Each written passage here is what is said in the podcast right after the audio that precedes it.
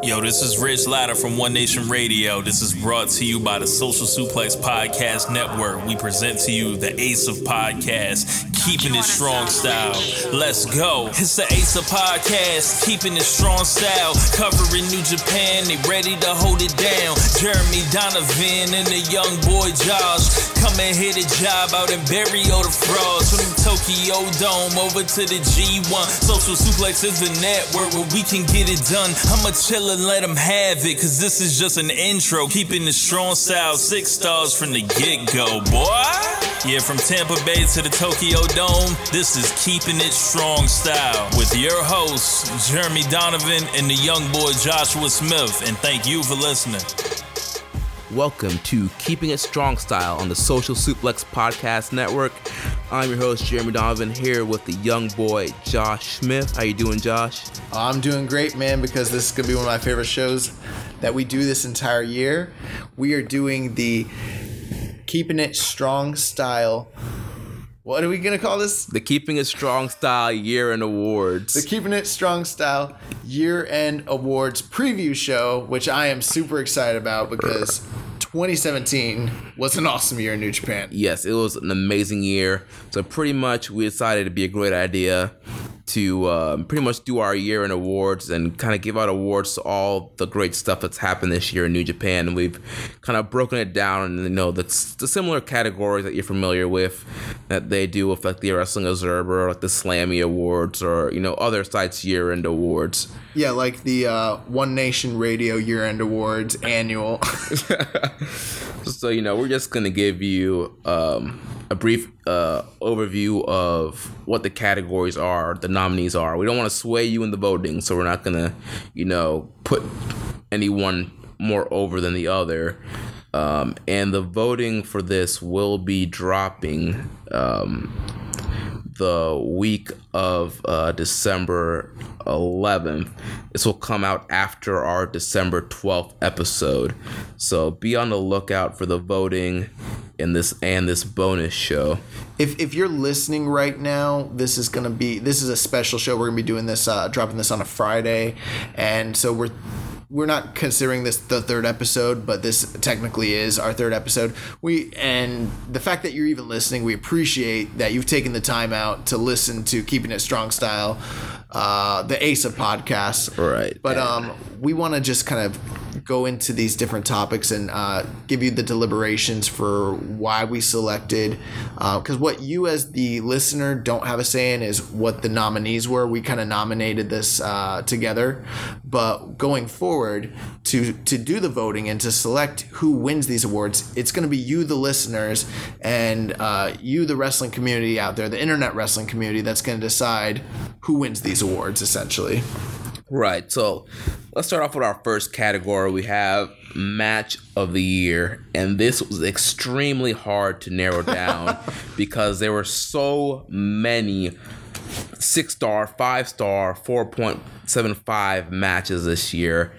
Um, I, I'm not gonna lie here. When we started doing this, m- most of the categories, yeah, they were tough, but to come up, some of them were like tough and and being like, who can fit this criteria? Other ones were like, there's too many guys that fit the criteria, but we can normally we we kept almost everything down to what five, five, picks? yeah. But for match of the year, we had to have ten selections because I mean, literally, Josh and I were just going back and forth on like which match should be cut. It's like which great match should we not put on this list? Which match that almost in any other year would be match of the year doesn't Right. deserve to be on the top 10 matches of New Japan's 2017 run. And all the matches that we cut would easily be a WWE match of the year. Guys, I started this out just I found there was 42 matches that we considered for match of the year. All of them were generally rated by most people above four and a half to four and three quarter stars. That's how high the the uh, match quality in New Japan was in the year of 2017. It was truly insane. Yeah, it's amazing. So let's uh, list these nominees. But before we Alright, do that, I yeah. want to say a couple shout outs to matches that are not nominated because there's a couple that I just have to put out there that I feel like should probably be on the list, but they just weren't up to the cut.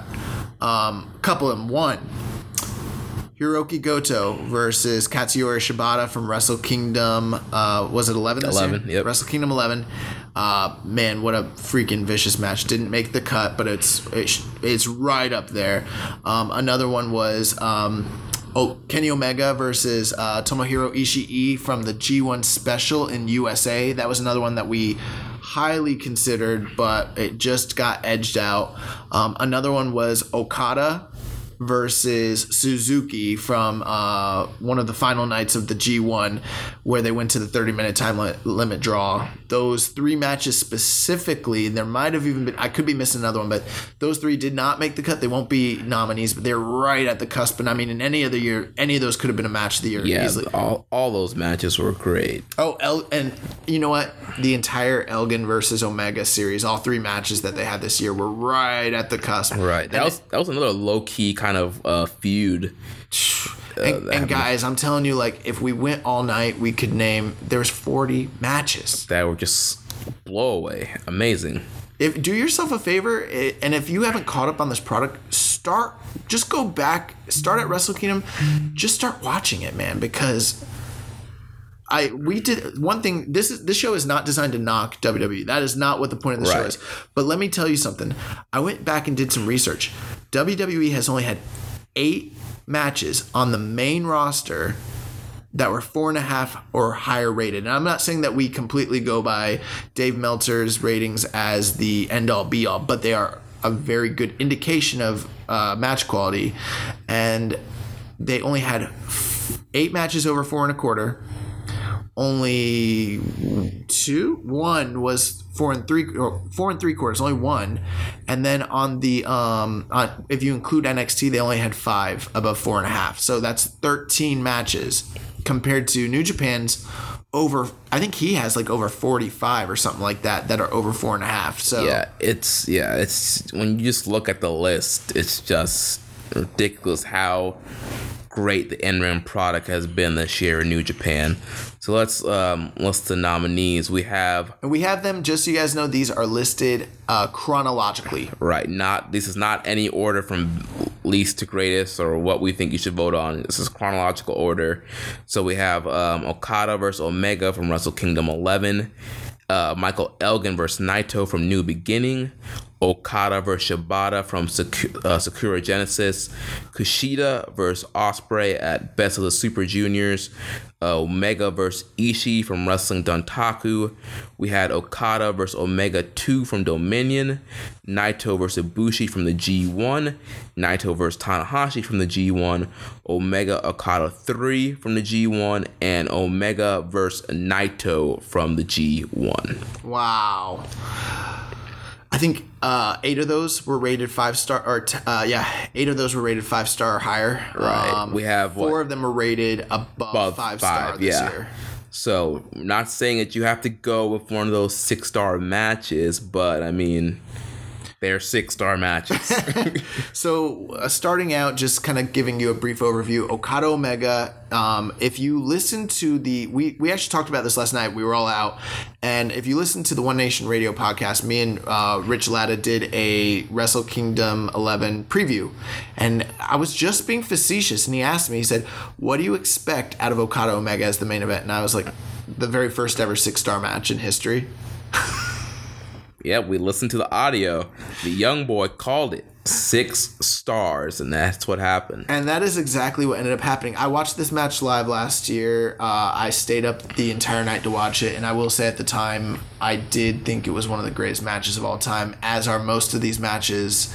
Um, this was the highly controversial six star match. Right. I mean, this match, I mean, literally, like, after watching this match, my mind was blown on the performance that I had just seen. Um, if you haven't seen, I mean, I, I would assume many people have seen. it. If you haven't, it's you know one of the greatest matches of all time.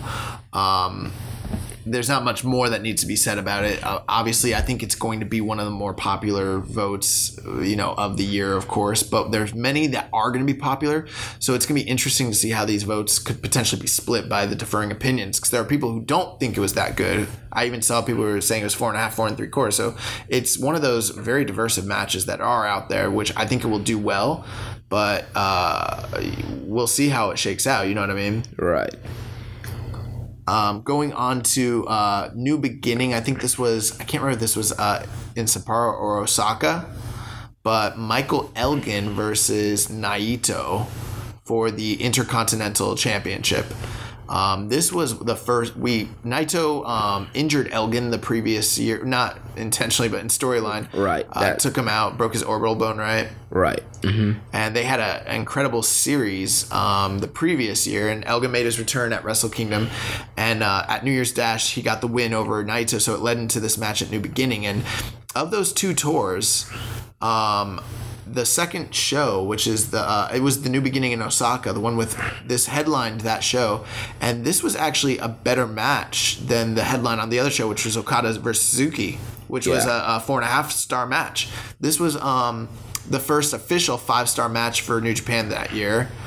Um, just an, it's one of Mike Elgin's best matches ever. Yeah, I mean, just shows goes to show you the kind of year that Michael Elgin had. I mean, you uh, know, it might not seem like it, but this was a really great year for him. And this, you know, five star match with Naito at New Beginning was just a start of the great stuff that Elgin was going to do this year. And Naito was coming hot off of that incredible match that he had with Tanahashi at the Tokyo Dome, which just made the cut from our list as well.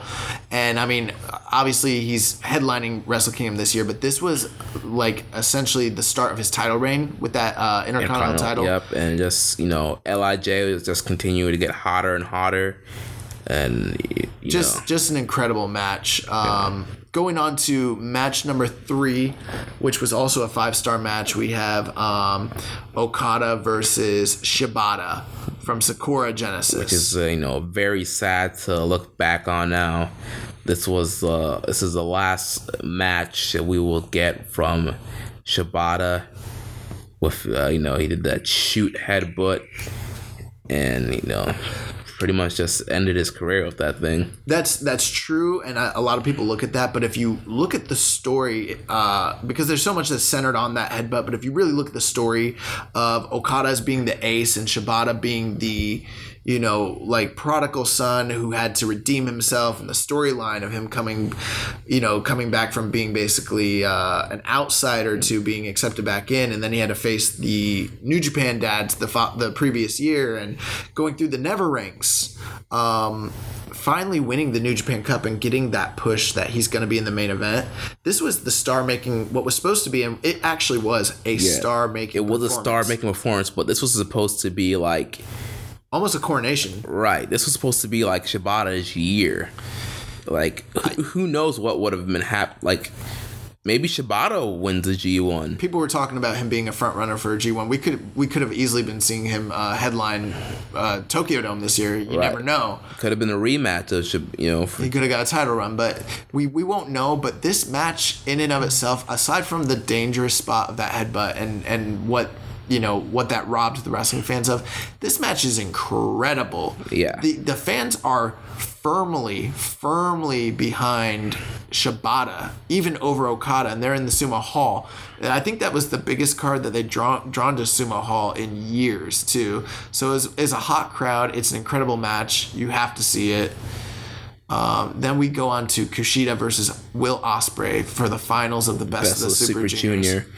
And um, What a freaking match! and it seems to be a kind of common theme of Osprey's feuds is that he can't beat certain people, and Kushida is one of those guys that every time they wrestle, no matter what promotion it is, he just could not uh, beat Kushida. And Kushida won the best of Super Juniors here. Did but did he beat him in the What Culture Pro Wrestling uh, World Cup this year? yes, I believe so. Uh, Osprey did. No, Kushida, Kushida, beat, so beat- Kushida beat him in two big tournaments this year. right. This match, um, it, it also got five star ratings. Many. This is one of the sleeper matches that many people who saw it were like, "This was the best match of the year." Right. And I've really become a big fan of Kushida. She's awesome. Yeah, he's. I mean, I wish he could be moved up into the heavyweight division. he should be. Um, he's that good. Um, And we'll get more into that because he's going to uh, be featured on this uh, list yes. numerous times. But um, this Best of the Super Juniors final, it's I thought the Best of the Super Junior final um, from two years prior with Kyle O'Reilly and Kushida was one of the best matches I'd ever seen. I thought that this rivaled, if not topped, that. Yeah, this was just you know, it's great. I mean, there's nothing else to say. It's great. It's a great match. Excellent. And then uh, we're gonna continue on our. So that what is that? That's one, two, three, four. So we're at the fifth match on our list at uh, Wrestling Dontaku. Oh, uh, Kenny Omega versus Tomohiro Ishii.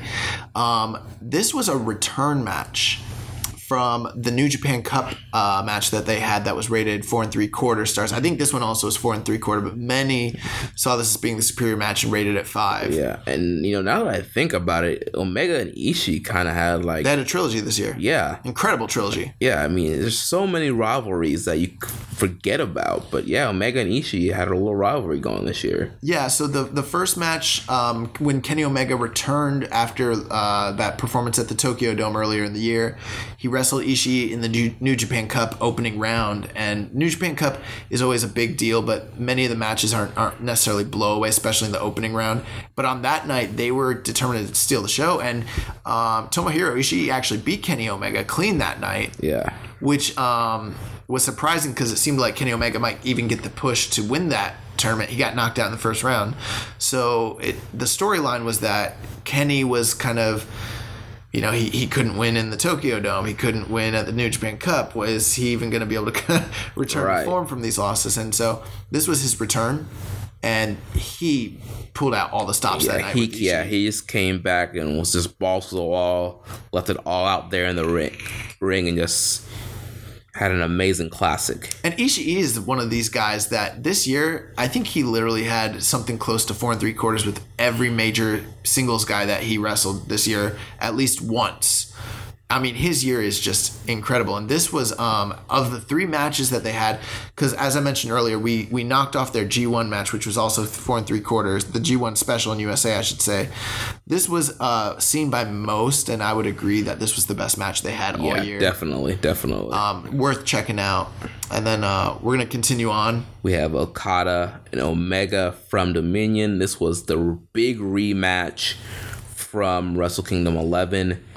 This, Awesome match. This this match, this is the match I went to a draw, right? Yeah, this was the one hour draw. Uh, Dave Meltzer uh, thought it was better than the Tokyo Dome match. He rated it six and a quarter. Quarter. Um, which just continued to blow the, blow the internet up. I think it was a troll. I think he was just working people. Yeah, yeah. But um, yeah, that that match. This was the return match, and you know the story coming out of the, the first match uh, was that Kenny couldn't hit the one winged angel, so he never he, he didn't beat Okada. So the tease was there. If he hits the one winged angel, he'll be able to uh, beat Okada. They teased the uh, the um, like Kenny or I'm sorry, uh, Cody throwing in the towel. Yes. one of the best moments of the match. Um, the legwork for the first opening. I mean, this match was really, really, really good, and they went an entire hour at Dominion, um, which they don't really And- do in Japan hardly anymore. And the crazy thing is when these long matches, even the Wrestle Kingdom 11 match was like what 45, 50 minutes. yeah, even though these matches are so long, they don't feel that long. Yeah. Like the bell rings and you're like, what? I've been sitting here for that long. It doesn't feel that long. Like that's that good. And um, you know, this match was just, you know, Broadway, just knockout, drag out match. it was awesome. And you know, just solidified how great both of these performers are. And then um, going on, I will say here that there was great matches at Power Struggle, King of Pro Wrestling, other big shows. Dude, there's just there's been great matches all year, but we can't We couldn't we get couldn't we couldn't put list. We you know couldn't get them over the 40 matches for you guys to vote from. We thought about listing like 20 and it was overkill. We couldn't Yeah. do it. So we, we want to narrow it down to the very, very best. And so the last four matches, even though there was big cards the rest of the year with, like I said, Power Struggle and, and all that, the, la- the the top four matches that we saw as being match of the year candidate worthy all come from the G1 Climax. Um, starting off with, um, and again, these are in sequential sequential order. Uh, we start off with uh, Naito versus Ibushi, Which was that the first night? I think it was the first night. I should have uh, listed the nights on this. This is my fault, guys. this is uh, the young boys' uh, fault. um, but yeah, you know the interesting thing here, you know, you had Ibushi this is kind of return. yeah return to New Japan. Um, you know, it's been said that you know Ibushi should be kind of one of the top guys of New Japan, but but he won't sit still. right, he likes you know wrestling all over the place. So this was kind of his return, and you know Ibushi should Even though he was there all year. right. He Well, not really, but kinda. Right. Pretty much the whole story is Ibushi should be one of the big guys, and he's facing one of the big guys in Naito. Yeah. And it was kind of like a proving ground for Ibushi. Like, you want to finally stay in New Japan? Well, you're going to have to go against, you know, one of the top dogs here, Naito. Though uh, that match, I watched that match. I've seen all these matches, but I watched that match, and uh, one of the things that really just stuck out to me. I remember there was a, there was a crazy turnbuckle spot. Uh, wasn't there like a reverse run off the? No, the pile driver. Yeah. He did the pile driver off the off the top, Top rope. rope. Yes. My God. Oh, my gosh. Um, but that not only that, but when Ibushi threw Naito into the, he threw him like a lawn dart, like he's Rey Mysterio.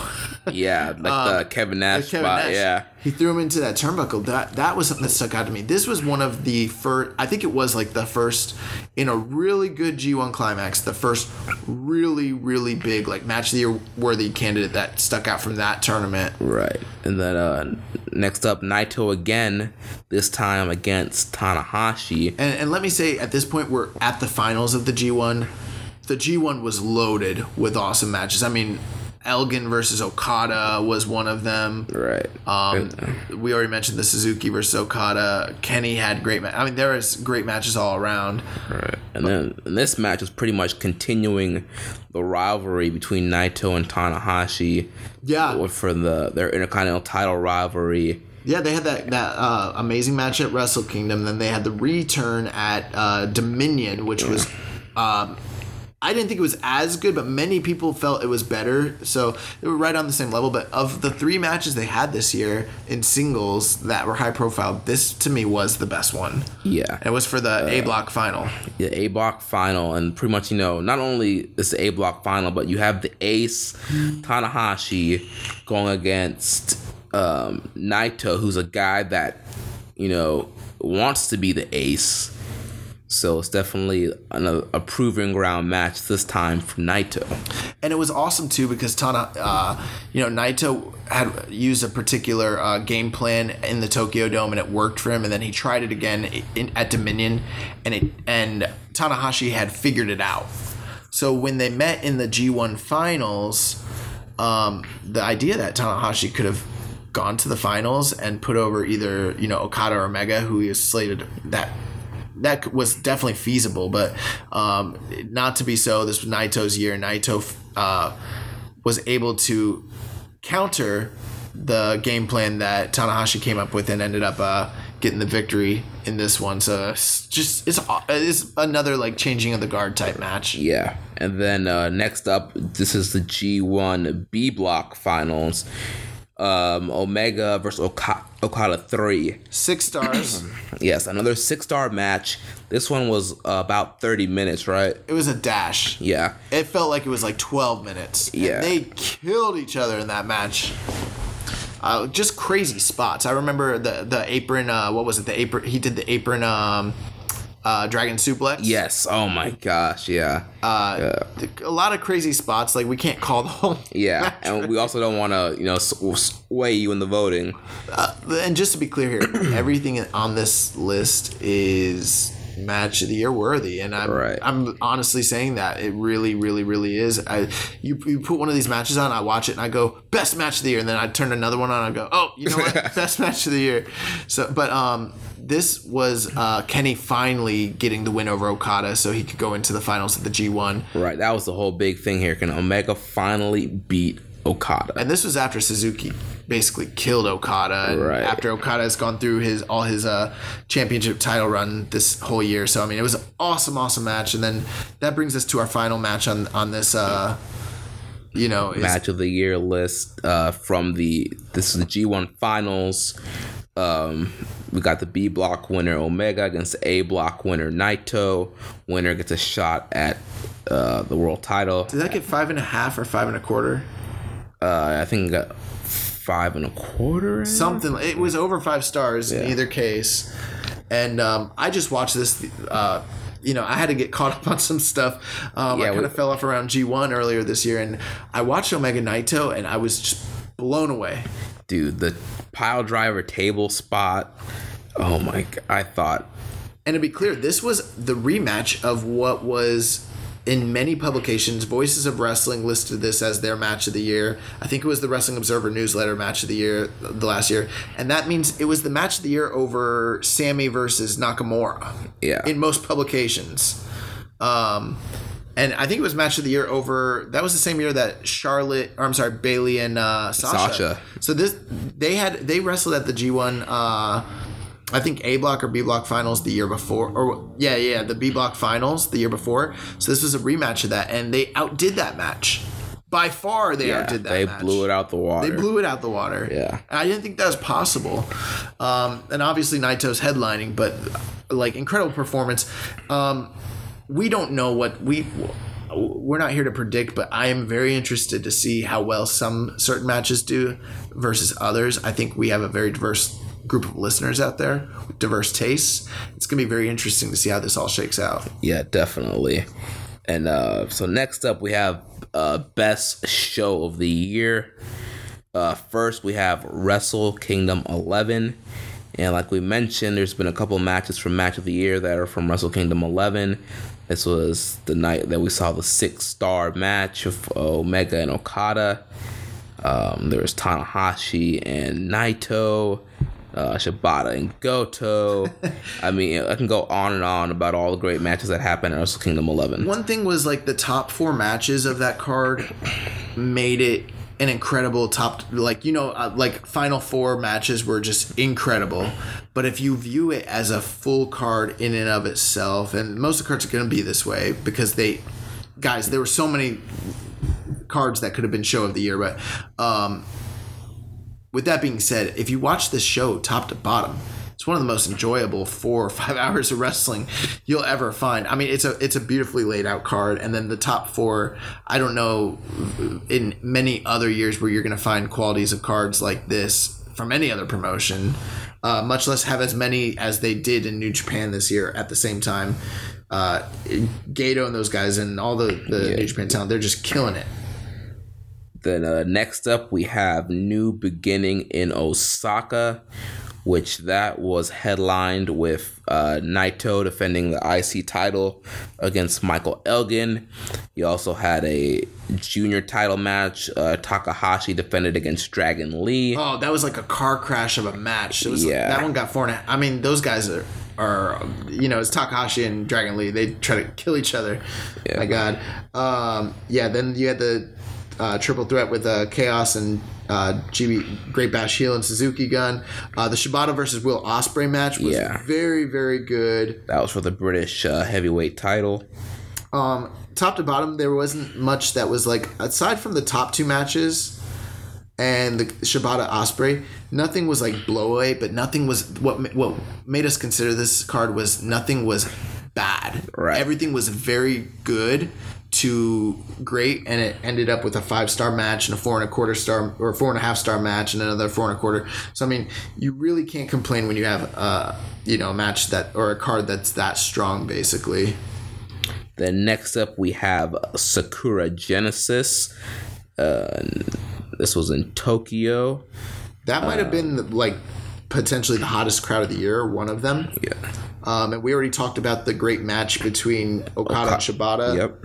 Um, Takahashi and Kushida had that one minute and 56 uh, second match, Mm-hmm. which wasn't in and of itself a great match, but coupled with uh, how good the show was, it was shocking and it was great Right. storytelling.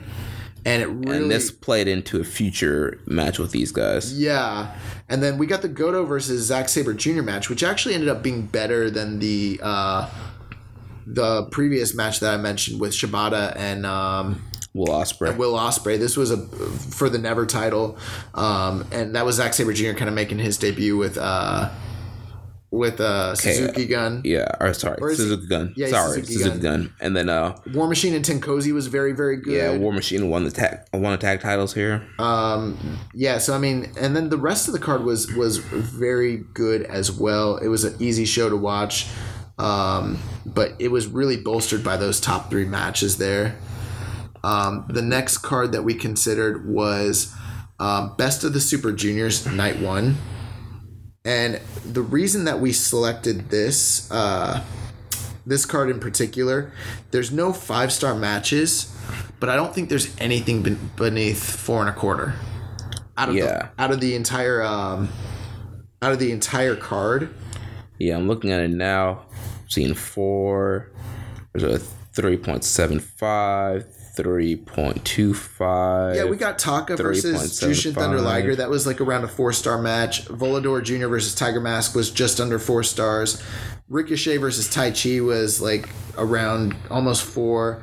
ACH versus Bushi, El Desperado versus Kushida, which was probably night of the match of the night. So the reason we selected this, it's very similar to like an NXT takeover card where maybe there's no five star matches, but how can you complain when you have five or six matches that are all around four or above four four stars? Right. You don't typically most of these big shows that we've just mentioned to you, you don't get that with Wrestle Kingdom or New Beginning or Sakura Genesis. You get the traditional openers that build to the big matches, but on this night featuring the best super, you know, ju- the best junior heavyweights in the world wrestling each other. It was very it's similar to like um the Cruiserweight Classic last year Yes. if if all of them were the finals in one night. So I mean that was one of the that was one of the sleeper nights. Many people probably didn't see it, but uh, it was the best night of the entire Best of the Super Juniors tournament. They came out, they really turned up for that first night. Then next up we have Dominion. Like we mentioned uh, before, that was the night of the 60 minute draw with Okada and Omega. You also had Tanahashi um, getting back the IC title from Naito. In another like four and a half, four and a three quarter match. Um, you had uh, Suzuki um, defending the Never title in a lumberjack death match. A lot of people didn't like it. I thought it was pretty good, but I mean, you have to be into Suzuki and the whole Suzuki gun interference deal. right, and then they had the big rematch with uh, Kushida and Takahashi. That that was their best match they've had. yeah, That was awesome. That was like four and a half right there. Um, Takahashi's just killing it the first part of the year. Cody versus Michael Elgin was pretty decent. Um, you know, uh, Guerrillas of Destiny War Machine. This was another show. Many people termed this show because it was probably like up to that point the, the second biggest show of the year um, because it was headlined by the same uh, headliner as Wrestle Kingdom. Many people term this Wrestle Kingdom Part Two. right. Yes, pr- this was pretty much what it was. yeah, and Wrestle Kingdom, the remix. there's there's no doubt in my mind that this is going to do very well um, in the voting as well as like Wrestle Kingdom because many people saw them being like very similar. Um, but I mean, another six star night with several other four and like four and a three quarter, four and a half star matches. So really really good night there. And then we had both nights of the G1 special in USA. Night one and night two Yes, are the- both nominated. the shows from Long Beach. You know, uh, night one had Okada and Cody Rhodes, IWGP champ versus Ring of Honor champ. You had um, throughout both the both nights you had the U.S. title tournament to crown the first ever IWGP U.S. champion. On night one, you had Omega and Elgin, Ishii and Naito. The thing, the thing that for me that made this card so awesome was when it started out on. We were watching on uh, U.S. television. It wasn't that great. It started off Yeah. kind of bad. It was like, is this what they're going to showcase for? And looking at it too, it looked like a Road to show. It did. And then all of a sudden, um, at the the last four matches of that night, when you got the War Machine and Guerrillas of Destiny uh, no DQ match, they freaking killed it. Ishii versus Naito killed it. Omega versus Elgin was a was a near five star match, and then Okada and Cody was a great main event. Probably one of Cody's best performances of the year. Yeah, plus the Chaos versus Bullet Club 10 man tag opener was a really fun and entertaining strong opener. This was an awesome night and it was a sleeper and it, it ended on a high note with the the Cody and Kenny Omega storyline kind of being resolved at the end of that. Yeah. Um, going into night two, You had, um, you know, kind of very similar where there was some some kind of fluff matches in there, but Kenny Omega versus Jay Lethal was like a great match. Ishii versus Zack J- Zack Sabre Jr. was surprisingly an incredible match. Yeah, the ten man tag. I remember that being fun. You had Dragon Lee, Jay White, Juice, good. Titán, Volador Jr. against Lij. Uh, the Young Bucks came out and uh, finished their trilogy this year with uh, Roppongi Vice. Right, and that was the last night. Oh, well, that was the night they decided to break up. They decided to break up. Yeah, Um, then you had a Bullet Club versus Chaos. Uh, do have- Tanahashi versus Billy Gunn. which was not good. but when you when you consider that Kenny Omega and Tomohiro Ishii had an almost five star match, and that Kenny and Jay Lethal had a great match, Ishii and Zack Sabre Jr. had a great match, and the other everything else on this card was really strong, except for the Tanahashi Billy Gunn match. You have a, a near show of the year contender. It's an awesome night. Yeah, and that's just one of those weird things seeing Billy Gunn in an IC title match. Oh man, I thought I thought Tanahashi would be able to pull like a something passable, but even he couldn't do. Uh, and then going into um, so then we get to G1 season, and obviously G1 is littered with incredible nights. Um, I think it would be almost impossible to go through how good each night was, but um, night one, night two, and night three were just off the bat where these guys were still fresh, and they put on some of the best matches of the entire tournament Yeah. And why we consider night one and night two and night three is very similar to like the whole NXT thing. There's nothing that was five stars on any of those nights, except for maybe I think Ibushi and uh, Naito. and Naito. But top to bottom, all the tournament matches were around four or above that Right. and so it's these some of these uh, tournament shows like Best of Super Juniors and G1. The reason we consider them is not because they had the best main event of the year, the way that like a Dominion or you know Sakura Genesis did, but But from top to bottom, they were solid. not even just solid. They're exemplary. Yeah. Like uh, I watched G1 night one, and I thought this is one of the best nights of wrestling I've ever seen in my entire life because every match is so great. And it's sad because we're at the end of the year and we're not even talking about any of those matches, and they were all so great. But they're so much better, you know. Well, problem is there's just too many great matches to talk about. Yeah, um, and I think G1 uh, Climax Night 17, which we also have listed. This uh, you had Naito defeating Tanahashi, Yes. Um, Goto and Ibushi, Sabre and Ishii, Makabe and Yoshihashi, Bad Luck Fale and uh, Nagata. So the tournament was almost over at that point, but those guys decided to close that block out in style, and almost everything on that card delivered that night. Yeah. You you guys have to watch this stuff. The, the G1 Climax was just awesome this year. And then, Then um, uh, next up we had uh, King of Pro Wrestling. that was headlined by uh, yeah, yeah, Okada versus who who did he wrestle? Okada versus Evil. That's right. They had that re- that rematch of that great match that they had at the G1 Climax, um, and then Naito and Ishii had another. It wasn't their best match of the year, but it was another. They always deliver, and it was a really, really, really good match. Ospreay and Kushida. That one, that one was like four and a half, I think. Yeah, it was a really good match. Um, and I think everything on the show, like Roppongi 3K versus Funky Future, was really, really good. oh, good. dude, I Roppongi 3K. Like, I was so impressed by the. I mean, I seen them as the Tempura Boys, but I don't know. They were like on a next level this night against Funky Future. Uh, Juice and Koda and against uh, Tanahashi and Makabe was really good. This this one was another one where um, the main event might not have delivered as well as some of the other big shows of the year, even though it was still a great main event. But um, the undercard was a little bit stronger on this than some of the other shows like Wrestle Kingdom or Dominion. And top to bottom, it's a very, very, very strong show. And then the final nominee for Best Show of the Year is Power Struggle, which was main evented by uh, Tanahashi versus Bushi for the IC title.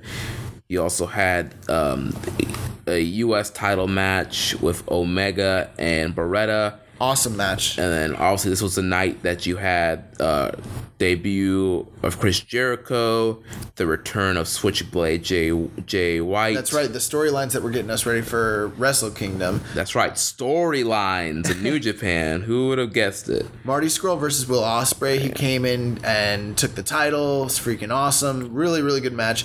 Um, Suzuki versus uh, Toriano So Bull got- Rope Death Match. It wasn't great, but we got the blow off to that storyline feud that'd been running almost all year, and actually for several years. Of- You know, so that this was a really, really, really. There good was show, also the uh, Best of the Super Junior Tag fi- Finals, with, yeah. uh, Roppongi 3K once again um, going against uh, Super 69, which is ACH and Taguchi. at the end of the day, this is one of those categories where there were so many good shows that New Japan put out this year. You'd be hard pressed to tell me that one was better than the other. This is this was the other really, really, really tough um, area where we couldn't just do five. Um, do yourself a favor, watch these shows. Yeah, rewatch all these shows and Rewatch matches shows. before you vote, so you have a good idea of what exactly these the greatness of these cards. Jeremy, why are you assuming that people have enough time to watch all Dude, take a break from Raw and SmackDown and watch these shows. Yeah, do yourself a favor. don't watch Raw this week and put on Dominion, or don't put on Raw this week and watch Best of the Super Juniors Night One or G One Night Three. Raw spoiler alert: Kane beats a young talent he shouldn't beat. Watch New Japan. Spoiler alert: Braun Strowman's gonna come out and beat someone up. Brock Lesnar will not be on Raw. Spoiler alert.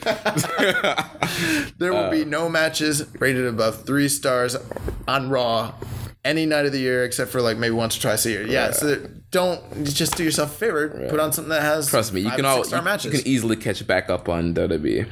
All right, so next uh, category we have we have the official wrestler of the year. also otherwise known as the Antonio Inoki Wrestler of the Year Award. And so we have the first nominee, the cleaner, the leader of the Bullet Club, Kenny Omega. Yeah, what's there to say? I mean, we've pretty much. I mean, after going through uh, show of the year and match of the year, I think we've said all we can say about how, great Kenny Omega. I, I think someone did a like his top 10 matches of the year and their match ratings And the average was like, 5.2 yeah, for for all 10 matches Yeah. which is insane um yeah this was Kenny's best year he's ever had yeah, just blow away. he he elevated um he's elevated New Japan Yep, he uh, won the U.S. title. his his title that that title tournament um that two day ti- title tournament uh performance was one of the is probably since like Bret Hart at the King of the Ring '93 the best single tournament like single elimination tournament performance I've seen of a wrestler in like a two night tournament. Yeah, that was amazing. Also, he had the small knee surgery. Um, Did he have a knee surgery? yeah, he had a scope on his knee right before, um, a few weeks before his title match against Juice Robinson, which was a four and a half star match. I mean, and this guy's all over the world. I mean, he's he was wrestling in you know like South America and uh, Europe this year, and all over Japan, and c- coming into the Indies for the first time in a long, long time, having great matches everywhere. But um, even during the G one, the last two nights, he went he went from having back to back. He had two matches in a row, back to back each night that were Over above five, stars. yeah, this machine. This guy, he is a machine, and he's one of the most creative and talented guys out there, and he's the most over Gaijin as far as like top stars that you know New Japan has right now. Right. Um, next up, we have the current IWGP uh, World Heavyweight Champion Kazuchika Okada. Like again, we've. I mean, We haven't even really given Okada the kind of praise that we really should so far. Um, when when we got through, when I started looking at, and this goes beyond this year a little bit, but if you look at his title run, starting from the time he beat Naito last year, through his G1 title defenses to when he beat uh, uh, Marufuji, then he defended against Kenny Omega, then he defended against uh, like who did he defend against? Um, Suzuki. Ti- Tiger W, yeah, Tiger Mask W, Suzuki. Even the, the four star Bad Luck Fale match he had, he had another six star with Kenny Omega. There was talks at that time when we were just halfway through the year that there's no way anybody could even be close to contention with him for Wrestler of the Year. Now that didn't shake out that way. There's several guys that are close, but um, that title, his title run that he's had this past year, it's amazing. It's, it's still going. this is this is like Flair eighty nine, Bret Hart ninety six, like you know, uh, I'm sorry, Bret Hart ninety five, like Shawn Michaels ninety six levels of greatness that we're getting from Okada, and he's just in his prime. yeah, He's just in his prime. it's crazy. Um, it- you're going to be hard pressed to find a better wrestler on the planet than uh, Kazuchika Okada today. Um, it's gonna be very tough to see because it's gonna be there are definitely fans who think Kenny's the best this year. There's fans who think um, not Okada's the best, and then as we go into these other guys, I think it's gonna split the vote quite a bit. Yeah, definitely. And so it's hard to tell how this is really to shake out. But I mean, Okada's had a banner, banner, banner year. All year he's put on amazing matches. Yeah, I mean, pretty much all five of these guys have put on amazing matches all year. Next up, the ace, Hiroshi Tanahashi, uh, had the uh, Intercontinental Champion pretty much championships majority of this year. I would- would say like Tanahashi could be uh, wrestler of the year. He could win the Inoki award, but he cut his hair. Yeah, and he did say in an interview that he wants to grow it back, but they're doing a sequel to that movie, so he's gonna have to cut it again. Oh my god, are you kidding me? Yeah, so I need I need that Lion Mane, man. but um, you know, Tanahashi is one of the only guys I can think of that can take like a backseat role and a diminished spot to some degree the way he has and still be looked at as like wow he might be the best wrestler in on the planet still right now Right. I mean, he was able to use that IC title to main event shows that did not have world title matches. He oh and he cleaned that belt up Yeah. thank god he cleaned that belt up Naito was just throwing that thing around. But um, he had an amazing series. I mean, his G one run was awesome. Uh, he had to do the whole come from behind uh, thing that. He, I mean, he's been wrestling all year for torn bicep. yeah, he wrestled with a torn bicep all year. He had so, he gave Zack Sabre Jr. some of his best matches he's had all year. He uh, gave a he had an incredible match with Ibushi at Power Struggle, plus the one they had at G one, um, the Naito series. I mean, Tanahashi was on fire all year. Yeah. Speaking of Naito, that's the next uh, nominee, Tetsuya Naito, um, number one contender uh, for the world title right now. He's going to be in the main event at Wrestle Kingdom 12. Won the G1 with a- an amazing match with Omega. He beat Tanahashi in the Tokyo Dome at Wrestle Kingdom. That was huge. Like nobody does that. He, he beat Mr. Wrestle Kingdom at Wrestle Kingdom, uh, star making performance.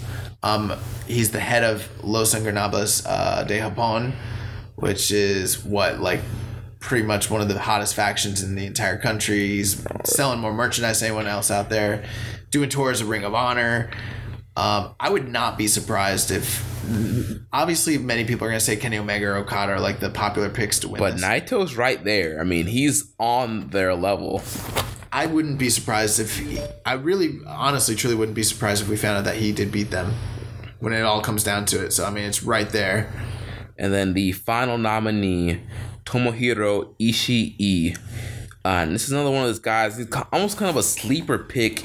You know, the focus is always kind of on Omega, Okada, Tanahashi, and Naito, but this is a guy who's had great matches all year. Well, we struggled with this fifth one. We wanted to have a fifth pick because obviously the big four, you know, the Naitos, the Tanahashis, Okada, and Omega. We want to have a fifth pick, and um, we really struggled because we considered Michael Elgin, because he, but we didn't pick Elgin due to the fact that even though he had incredible matches all year, he kind of languished, languished in his spot with the company. Um, and the same could somewhat be said with Ishii, but we also considered um, Ibushi Yep. because he had an incredible second half of the year. Um, and even if you consider his Tiger Mask W run, but we didn't really want to factor that in, I guess. Yeah.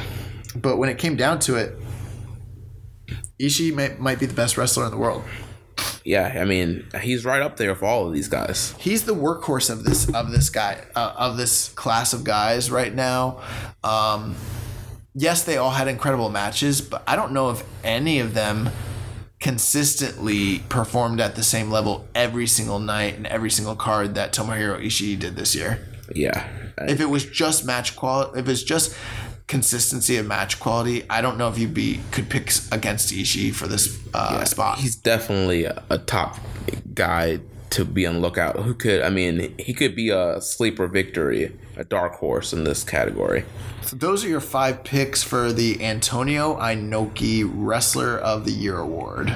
Next category is the Jushin Thunder Liger Jr. of the Year. Uh, first nominee is Will Ospreay, Yeah, Will Ospreay had an incredible year. and we talked a lot about a lot of the great uh, junior title matches he had this year. He's with Chaos now. Yep, uh, Okada brought him in to be a part of Chaos. He had he he's performed incredibly in the in the tag matches, like just highlighting his spot, w- you know, within that group as being the high flyer. But then um, his entire run through the best of the Super Juniors, the match he had with Ricochet, the match he had with Kushida, Kushida, uh, Marty Scurll. Yeah. I mean, um, night in and night out, he's one of the top performers when it comes to the juniors. Then he he won the title this year. He beat Kushida. Right after not being able to beat Kushida, he was finally able to beat him, but then he uh, eventually dropped the title. Well, he dropped the title in his first defense against one of our nominees, the, the villain Marty Scurll. So Marty Scurll uh, wasn't in New Japan as long as some of these other nominees, but he's had an incredible second half of the year as the champion. And um, right now we're we're getting ready to go into Wrestle Kingdom, and he's going to be defending the title against several of these uh, other guys. But um, I mean, his popularity he's already over in Japan. Oh yeah, the villain club. The villain is super over in Japan. his entrance they didn't even know who he was and his entrance like got over in japan like that like night one. Yeah, um, and i mean he's one of the best performers you know of uh, in wrestling today. Um, there's not much you know there's a lot that could be said but marty Scurll is one of you know one of the best juniors that they have right now and he's definitely in consideration for this uh, award. The next up, we have Hiromu Takahashi. Uh, it's another guy that had a, another great year with matches with Kushida and Ospreay. Uh, did, did Takahashi ever wrestle Scurll? I, he hasn't wrestled Scurll yet, to the best of my knowledge. But um, his first after he came in as the ticking time bomb, um, just that gimmick was so crazy, like sounding and weird. And he was like licking the belt, and Yeah, you know, and then he had uh, he introduced uh, Daryl Takahashi. yeah, he got Daryl over. um, his first half of the year, now he kind of tapered off in the middle and started picking up steam again at the end because I think that's how they booked him.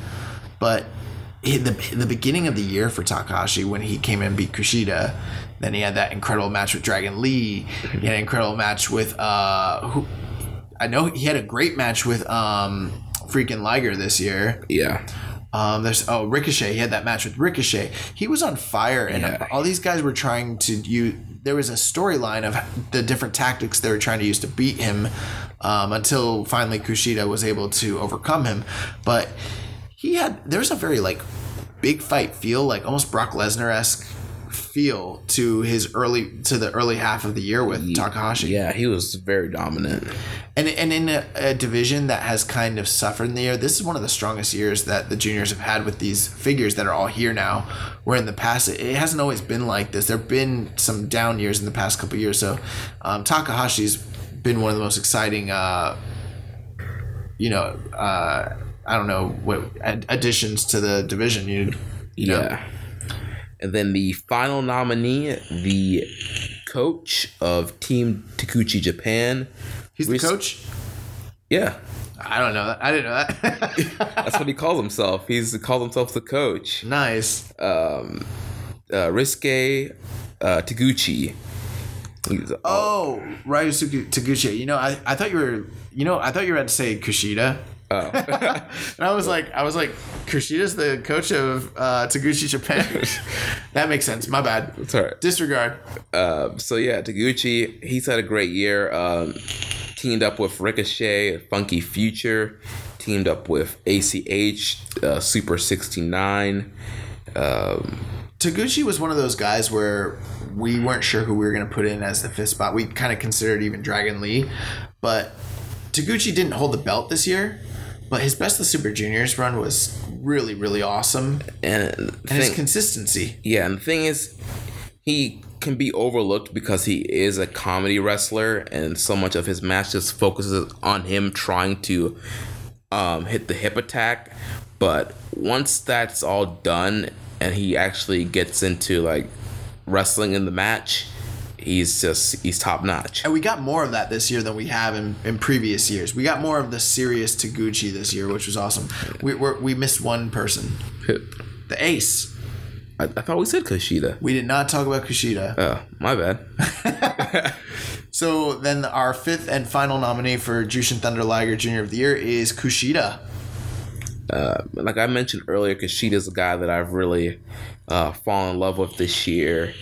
Um, you know, he was a standout as a junior tag team with um, Alex Shelley as the time splitters a couple years ago, and this is a guy that Daniel Bryan said would be like one of his dream opponents. Yeah, I mean I that's mean, a big statement. I think it's Kushida is very underrated, and like I said earlier, either earlier or on another show that Kushida should uh, be in the heavyweight division. In the years past, Kushida has suffered from being like the only junior. That's why they call him the junior ace. There have been years where he's been the top of the division, but there's been no division really. It's just revolving guys that have revolved, basically come in and out of the division, haven't really stayed, and so he suffered from that. When Takahashi came in, it created a foil to his, uh, you know, ace character and his, you know, traditional, you know, representing kind of like what New Japan is as far as juniors. So that kind of reinvigorated uh, Kushida this year, I would say.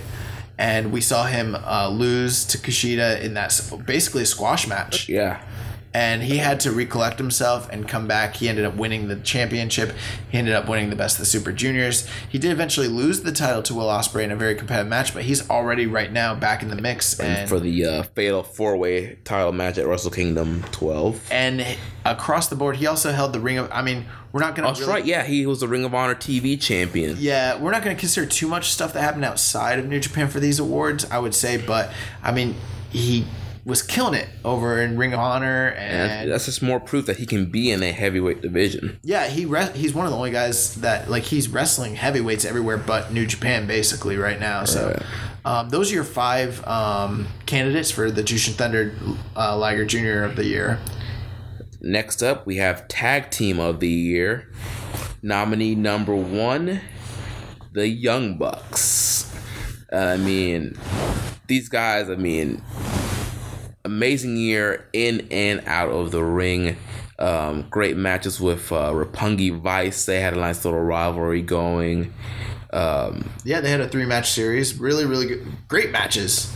All um, of them. They're the number one contenders. They're going to be facing Roppongi 3K at Wrestle Kingdom 12.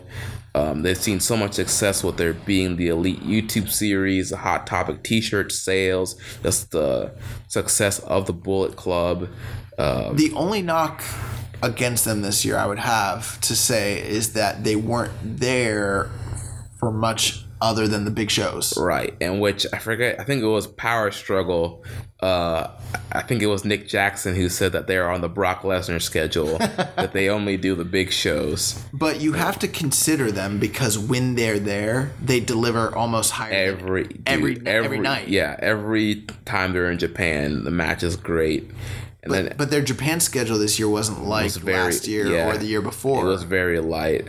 And I know we're not really considering much outside of Japan, but they were uh, Ring of Honor tag champs this year, and they're currently the ROH six man tag champs. Um, but I mean, the Young Bucks when they were there, they delivered. I mean, they had great matches all year. Some probably, probably the best tag matches uh, of the year. The Young Bucks had them. Yeah. In in New Japan, anyways. All right. Um, uh, which brings us to our second, and just so you guys know, for this um, we're not doing junior tags or heavy tags. We're just gonna do tags across the board because um, these are diluted tag team divisions. So we're just gonna consider across the board who overall was the best tag team, top to bottom, and that brings us to our second choice, uh, the Guerrillas of Destiny. Yes, Uh, which is Tama Tamatonga. Tonga Loa. Uh, we talked about um, in our last episode in the tag league, um, kind of uh, when we were going over the tag league, and we mentioned you know the, both of these guys have definitely improved since they first started teaming together. Um, both guys are in the Bullet Club. Um, they have been, you know, they feuded with War Machine and the Killer Elite Squad this year. And I mean, it was a pretty, you know, breakout year for them. of, of, of the heavyweights tag teams that were you know operating in New Japan this year this was one of the two anchors that really held down this heavyweight division Yeah. um, you know they get flack for not being the best performers or the best workers or whatever but they they were very consistent this year as opposed to other years and they were they were in the mix the whole year they Yeah, I held mean, the they titles held, they either held with titles or were number one contenders this whole year. I'm pretty sure if you'll be hard hard pressed to find a tag title match that they were not involved in this year. Right. Um, you know, and so they're definitely in consideration. They're one of the best tag teams in New Japan right now. Next up, we have War Machine, and we talked about those guys too in the tag tournament preview. And um, these guys, you know, we mentioned before about just how well they move for their side, especially Hanson, who thinks he's Ricochet and he's flipping and flopping all over the place. And um, we talked about, you know, they kind of have like a Road Warrior appeal with their face paint and their gear.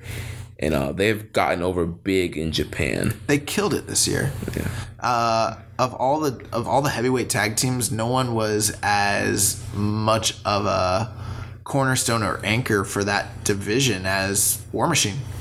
Yeah, I mean they've really they were one of the backbones of this division this year. they had to come there this is their first year in japan they had to come to japan as as outsiders newcomers and get over which they did Yeah. and stay over and um, now this was a thin heavyweight heavyweight tag division this year and there was some big disappointments not all the matches were good i'm not going to sit here and tell you war machine's matches are always good but they're must see performers. They're exciting. They hit hard, and they're one of the most popular tag teams. uh, You know that are there right now. They they had I think they had the longest tag uh, title reign of the year probably I as well. I believe so. Yeah. and uh, they're right there in the mix for the tag titles as well. So I mean, you know, there's very few uh, gaijin tag teams that can come into Japan and just take the titles right away and, and hold on to them like that. So I mean, you you got to consider War Machine as being one of the top tag teams of this year. Definitely. Next up, we have the current IWGP Junior Tag Champs, Roppongi 3K. Um, these guys, formerly known as the Tempura Boys, made their big return at Power Struggle. Their coach is uh, uh, Rocky Romero, um, formerly of Roppongi Vice. So Ra- Roppongi 3K is their chaos. Yeah. yeah, they're part of Chaos. Um, and even though they came in late in the year, I mean, They, they, almost didn't make the cut because they came in so late, basically. but they won the junior tag titles in their first night. Their first night being repackaged. Then the next uh, show, they won the best of the super uh, junior tag team tournament. I mean, they've got the rocket strapped on them and being shot to the moon, and now they're set for a big match at Wrestle Kingdom against the Young Bucks. Yeah, they came in, won the belts, won the tournament. They're headline, uh, not headlining, but they're you know one. They're the premier tag. The um, heavyweight tag match that's going to happen at Wrestle Kingdom most likely. We don't know what it's going to be, but most likely it's going to be a multi-man match, which kind of takes some emphasis. These guys came in from off the streets essentially, even though they were young boys. They kind of came off Yeah. the streets, and they're going to be in the premier tag match at Wrestle Kingdom against the the hottest tag team in the world right now. Yeah. So you gotta consider Roppongi 3K. Plus, they're incredible in the ring. Dude, yeah, they are crazy good. All right, and then the final nominee are the current IWGP Tag Team Champions, Killer Elite Squad, the team of Davey Boy Smith Jr. and Lance Archer. These guys are members of Suzuki Gun. They were a part of that huge angle in um at a New Year's Dash when they first year. came in. Yes. Um, now Archer did suffer an injury uh, towards the beginning of the year when they were first starting to get their push.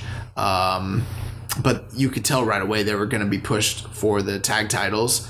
And then once Archer came back, they won the titles off of I believe War Machine, right? In the triple threats. Yes. Mm-hmm. And they've been they've had a death grip on those tag titles since then. It's not been long. It's only been like the last like third of the year. Yeah. But um you've got to consider them because they've got the tag titles. They are they're beating other guys clean. Well, not always clean it's Suzuki, but Yeah. they're very intimidating, very Yeah. uh, believable champions, and they've done well for themselves this year. And it's it's uh, we'll see what they do next year. But Kill Elite Squad, they're one of the best. So that wraps up the tag team of the year. The next award we have is the Karl Gotch Strong Style Award. Um, this Now- award now- yeah, oh yeah, go ahead. Go- Go ahead, Josh. I was gonna say, well, this this award we wanted to recognize, um, in mo- what modern day strong style it kind of represents, which you know is technically it's going to be a term that um, originally it, it was mixed like mixed fighting essentially. So a style of wrestling that focused on the fundamentals of wrestling but um, also martial arts. So strong strikes stiff kicks headbutts knees elbows and submission based wrestling which is what i know antonio inoki made famous with his matches with muhammad ali. And it kind of over time took on a life of its own. And you know the the guy these guys that are in this category they might not be the wrestler of the year or the guy that headlines for the company but these are like the toughest and the guys that represent that older school um ideology of thinking the strong style that New Japan is so famous for. These are the guys that embody that this year So our first uh, nominee for the Karl Gotch Strong Style Award is Tomohiro Ishii, um, Stone Pitbull. we already we, we kind of covered that Yeah, But what I will say is, we've mentioned, and I can't emphasize this enough. He's one of the best wrestlers in the world right now. right.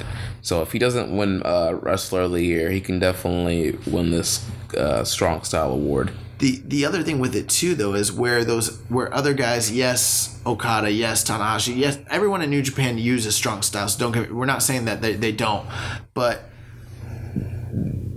Ishii's not a Western styled wrestler. He's not the kind of wrestler that you you're gonna see on you know WWE or Right. TNA. I, I could never see Ishii in. WWE. Ishii, top to bottom, is one of the toughest men that I've ever seen wrestle. He hits harder than almost anyone I've ever seen in wrestling. I mean, the guy has no neck.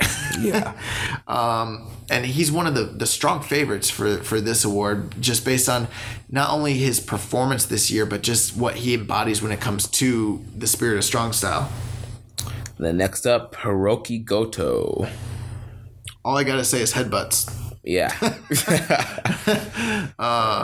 if if you saw his match with Shibata at Wrestle Kingdom this year and the match I mean his matches with Suzuki maybe they didn't deliver but in the ring this guy is a killer he's, he's a buzzsaw man yeah, he's he's a hard hitter.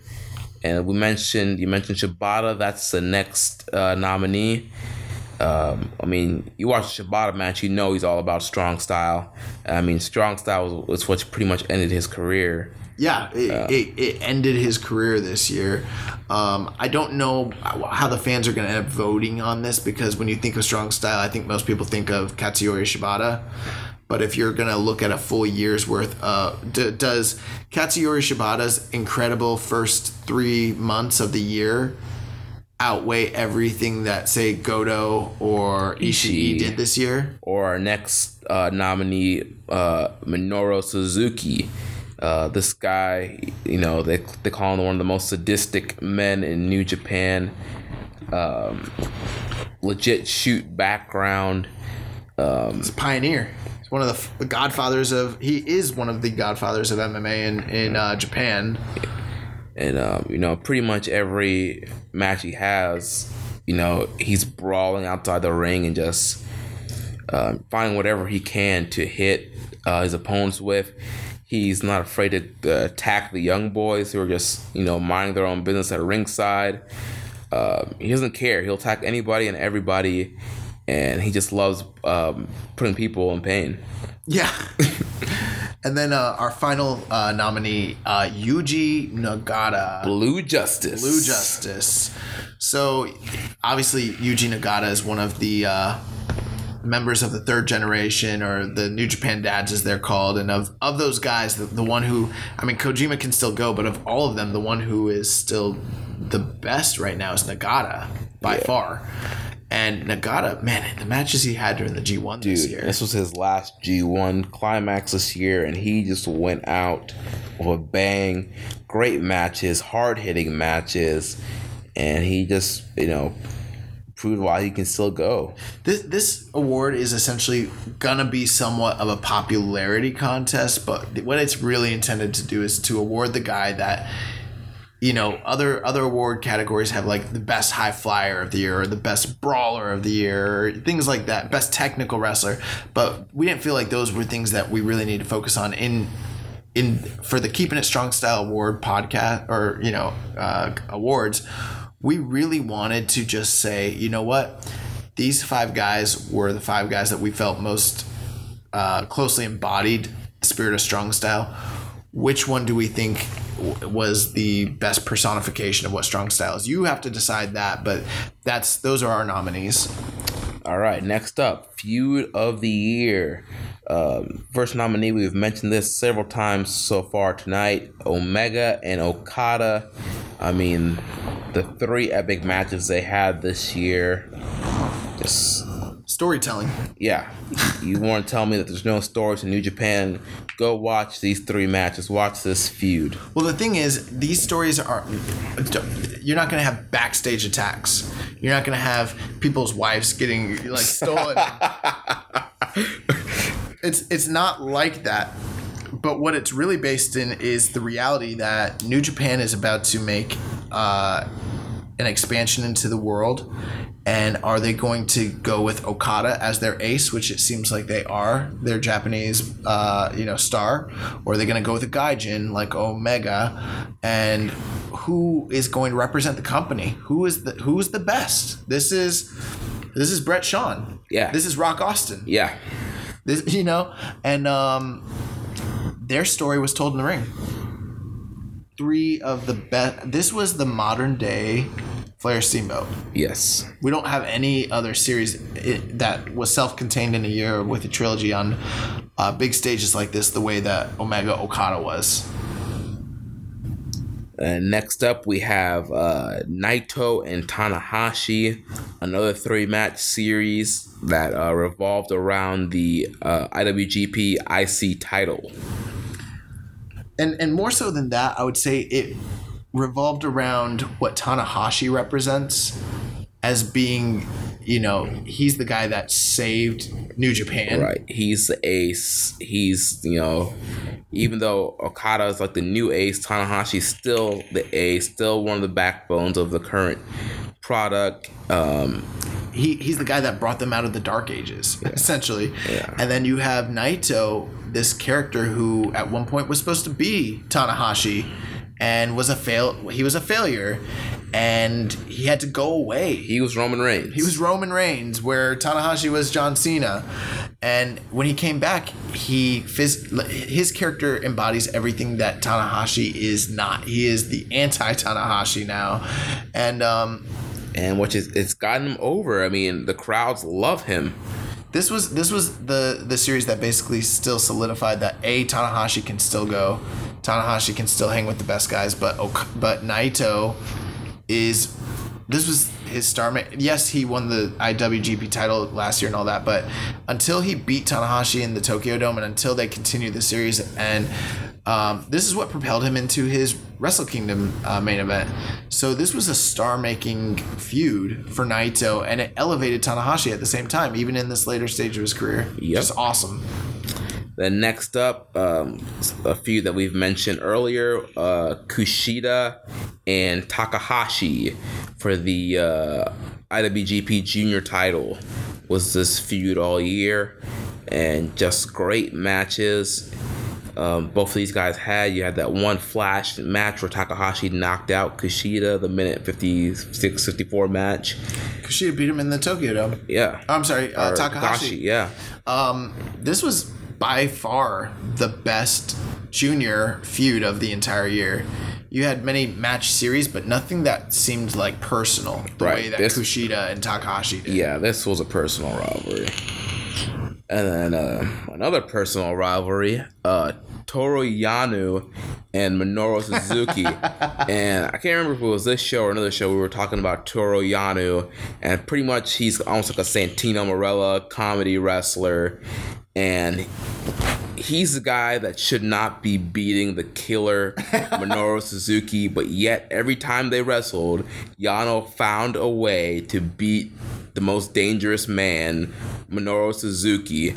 And so it was a The contrast of their characters is so Oh. interesting. yeah, it's the complete opposite. This was one of those ones that many people probably don't necessarily think about when they think about the, the feud of the year. Right. But in terms of actual like blood feud and backstory, This this has a longer backstory than almost any other feud. yeah, I mean it, here. been like what, a couple years where Yano's gotten the best of Suzuki. Yeah.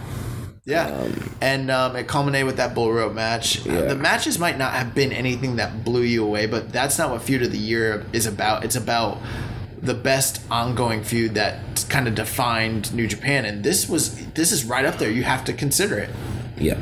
Along with our last nominee, which was the heavyweight tag team feud of the year, Guerrillas of Destiny, uh, War Machine, and Killer Elite Squad. We mentioned before in Tag of the Year, these guys were the backbones of the, the heavyweight tag division, and um, all three of them were the champs this year or number one contenders. At one point, they did a series where they were fighting each other in triple threats like pretty much every show. Yeah, I could have done without a triple threat every show um, between these three guys.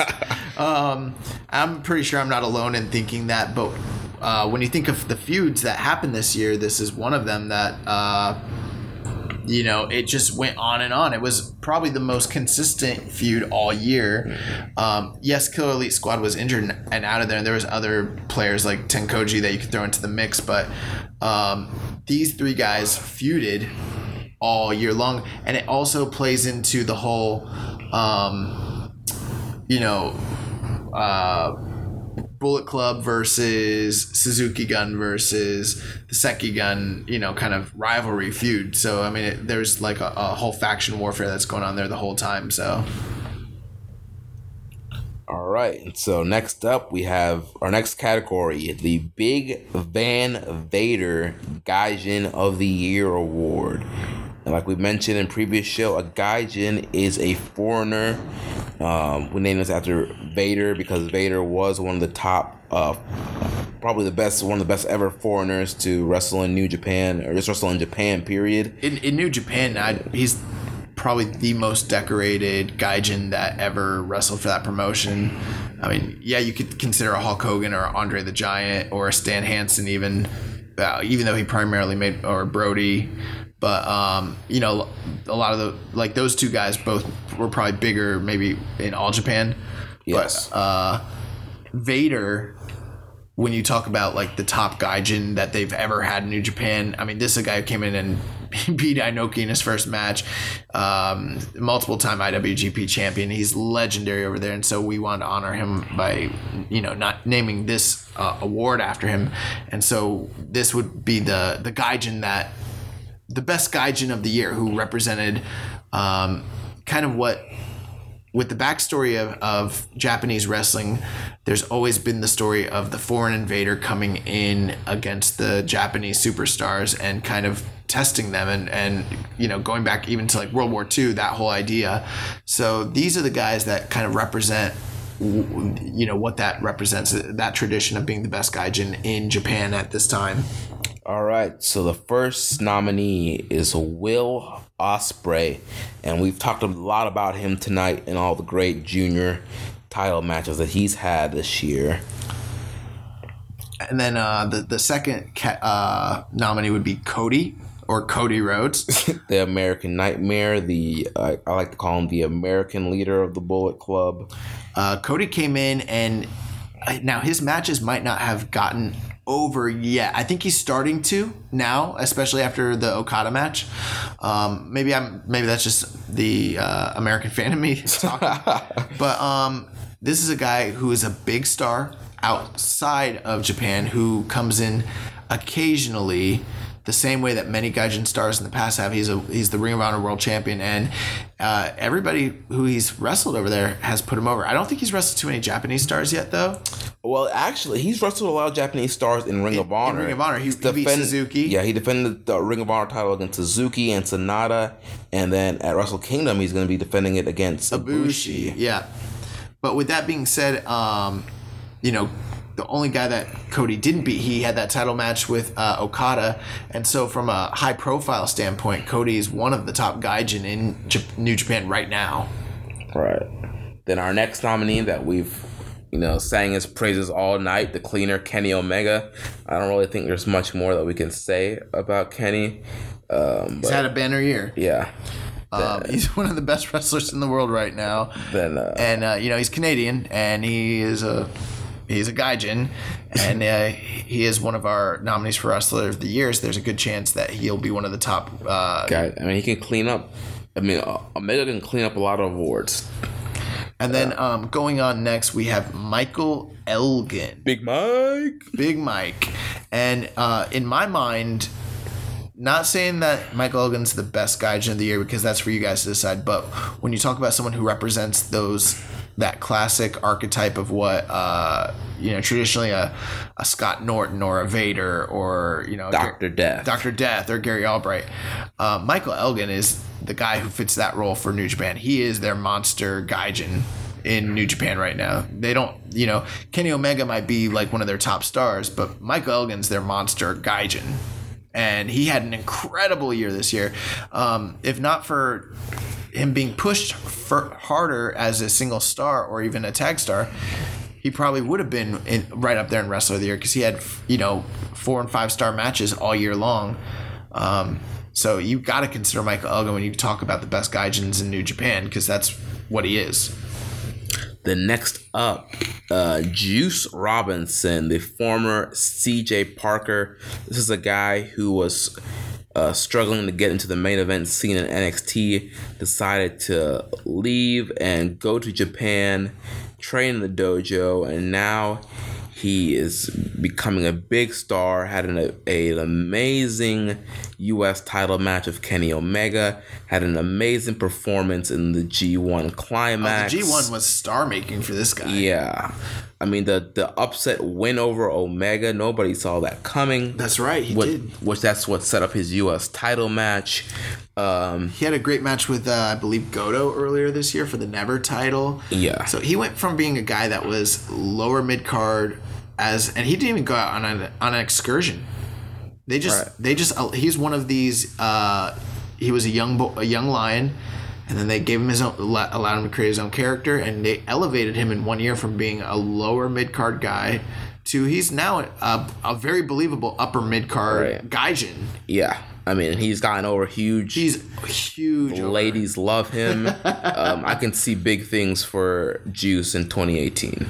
And then our final nominee for the Big Van Vader Gaijin of the Year is Zack Sabre Jr. And you know, it's well known that me and Rich are not really big fans of Sabre.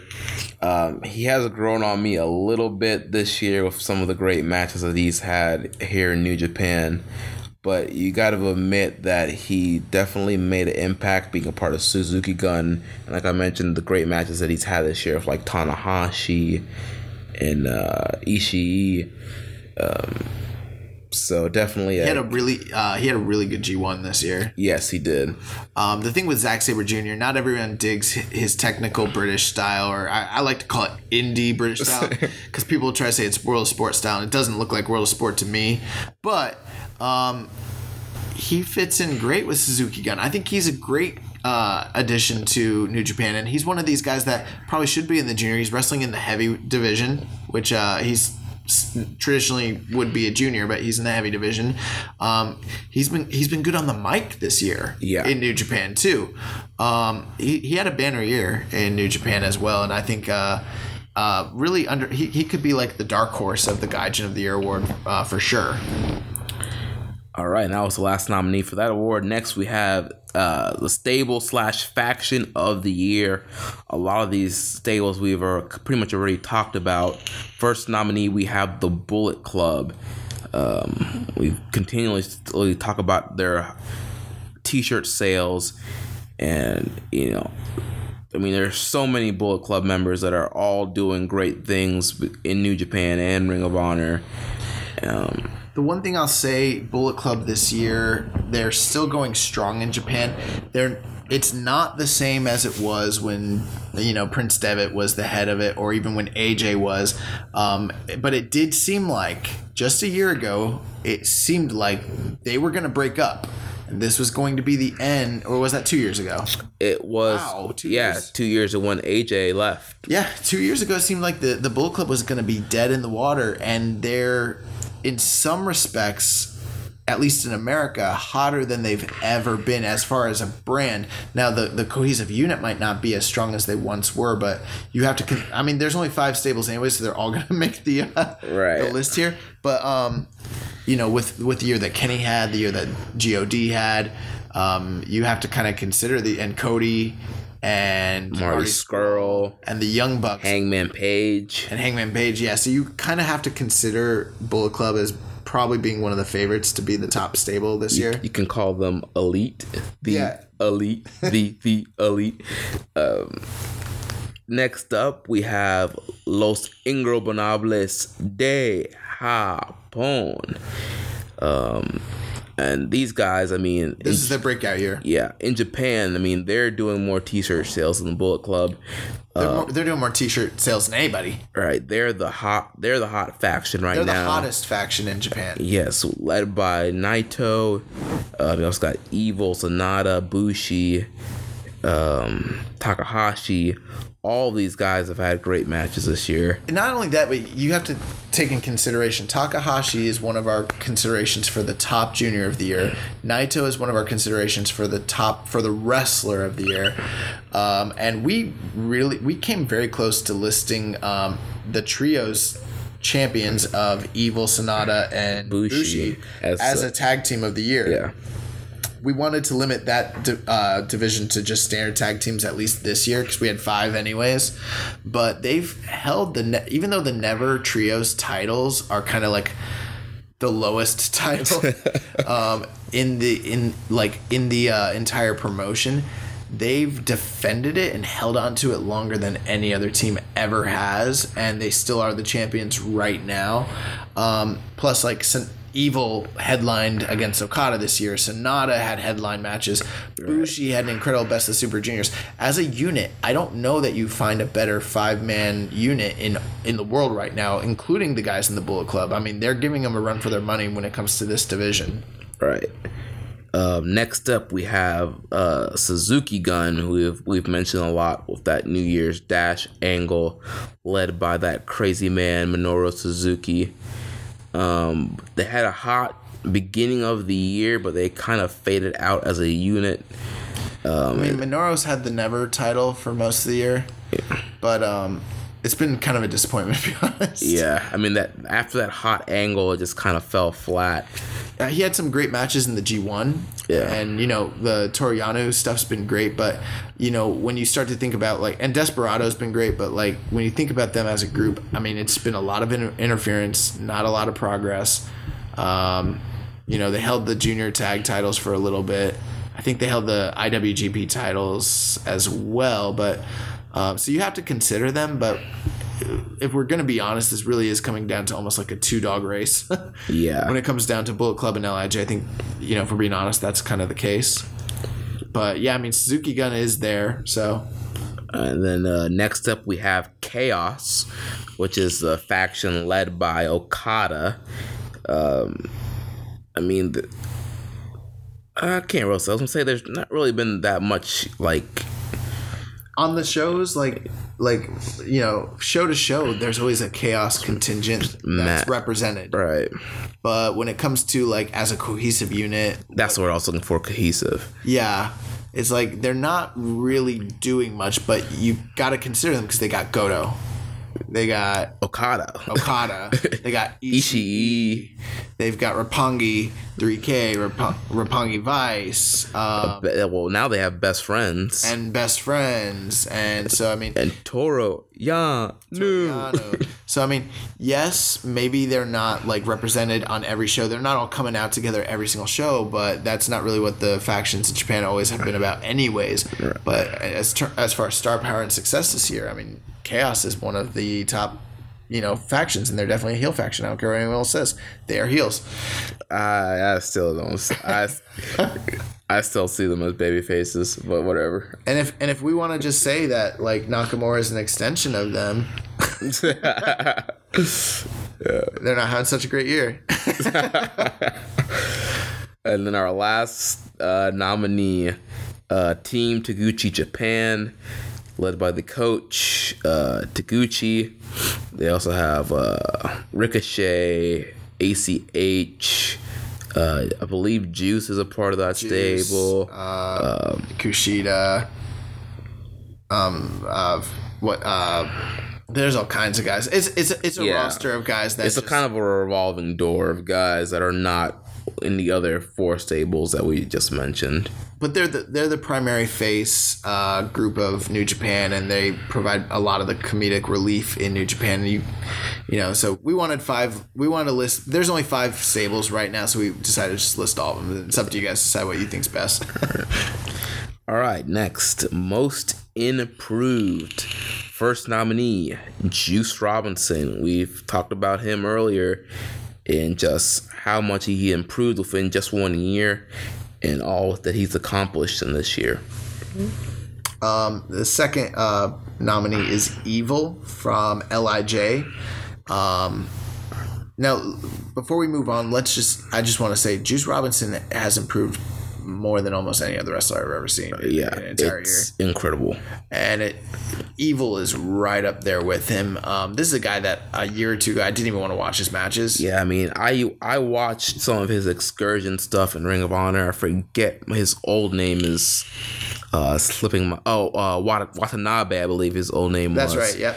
And I mean, pretty much every time you saw him, you know, he was doing a job on ROH TV, and it was like nobody really cared for him. It was like, man, just get you know, we want to see a real you know star, Japanese star, not this guy. I mean, if you asked me like a year ago, like who did I want to see Bushi wrestle? Absolutely. Do I want to see Sanada wrestle? Absolutely. Naito. But uh, uh, once people were like evil, I was like, oh my god, please don't make me watch an evil match. Right. And this guy had like near match of the year uh, caliber quality matches with Okada. I mean, of course, it's Okada, but he did incredible in the G1 Com- compared to last year's G1, Yeah. where he was like passable, to like this year where he was great. Um, you know, Juice and Evil are like neck and neck. It's really tough to call between those two guys as being like right. the most improved. I mean, they're right up there. And then the third uh, nominee who's right there with them is Hangman. Hungman Page. One third of the Hung Bucks. Um, this is a guy that people tend to get down on, and I, for good reason. But if you really pay attention to what he's done in ring, um, he's incredible. Yeah, like we mentioned before, we saw that match with him and Flip Gordon at ROH, and man, that was a solid match. And Hangman's had solid performances all this year. His six man, he's mainly been in like six man tag and uh, like ten man tag matches, eight man tag, and you know all that. But he consistently performs at a very high level. He wasn't in a G one. He wasn't in any title uh, programs this year, so you know many people kind of sleep on him. But if you look at where he was a, a year prior to that, this guy is really, really, really grown. Um, you know, I don't think he should be doing like shooting star presses as a heel, but the fact that he's, doing he he's a good worker. He's super athletic for his size, and he's grown um, maybe more than almost anyone else on the roster this past year. Next up, we have uh, one of the young lions, Hirai Kawato. We've talked a lot about him when we previewed the Young Lions Cup. Um, he is the standout of the current crop of young lions. He is the senpai of the young lions. He's the young lion that's getting a lot of the opportunities to be a part of big matches on these um, He's starting to get wins. Yeah, he's starting to get wins. Um, I can easily see Kawato getting an excursion next year and coming back for a gimmick to elevate him to uh, to top star status. He, he's never been bad or anything like that, but uh, to watch his progression and the flat, they're starting to give him flashier moves, and he's starting to team with some of the bigger stars like Nagata and Tanahashi, and he he was part of that uh, during Power Struggle. They won that multi man uh, match, um, but he's really growing in the ring. Um, it's going to be impressive to see where he goes from here. We don't see as much of him as some of the other guys, but he's worth consideration as being the uh, the most improved of the year. Absolutely, uh, Hirai Kawato. And then uh, that brings us to our fifth and final nominee for most improved, El Desperado. Yeah, and this is a kind of a sleeper, the dark horse in this category. Um, Desperado, a member of uh, Suzuki Gun. Um, he, Ta- he takes a lot of falls for those guys. he does. and he's kind of like their um, Singh brothers. he does a lot of in- interference, but uh, his in-ring work, especially like during the Best of the Super Juniors and uh, as part of like the junior tags, this guy's awesome. Yeah, he's also the uh, caretaker of Iizuka. Make sure he doesn't uh, try to bite any of the fans' faces off.